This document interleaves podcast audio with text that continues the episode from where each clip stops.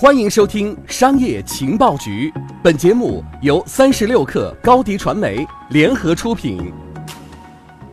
本文来自黄雪娇。三十六克获悉，日本最大的聊天应用 Line 今日发文宣布，将成立自己的金融公司，以提供加密货币交易、保险、贷款等金融服务。目前正在招募具备金融背景及相关技术的人才。据了解。Line 已经向日本金融厅申请开设加密货币交易所的许可证。受到消息刺激，Line 的股价今日暴涨了百分之三点六。Line 和微信类似，主要提供即时消息服务。该公司已于二零一六年年中上市，今年一月初的市值为一点二万亿日元，约合一百零七点五亿美元，月活用户数达一点六八亿人。主要集中在日本、台湾、泰国和印尼。尽管 Line 的用户范围已超出了日本，但在全球市场，微信、Facebook 旗下的两款聊天工具 Voice APP、Facebook 均有十亿用户。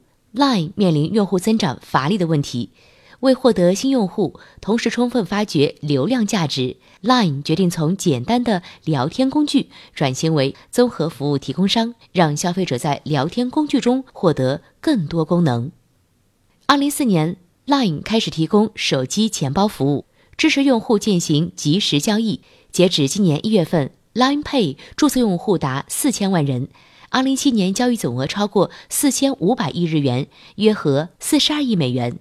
Line 此次成立新公司，被认为是其扩张互联网金融业务之举。尤其是 Line 公司将把加密货币交易纳入 Line APP 中，可见其想在全世界都关注的领域中采取一些行动来满足客户的需要。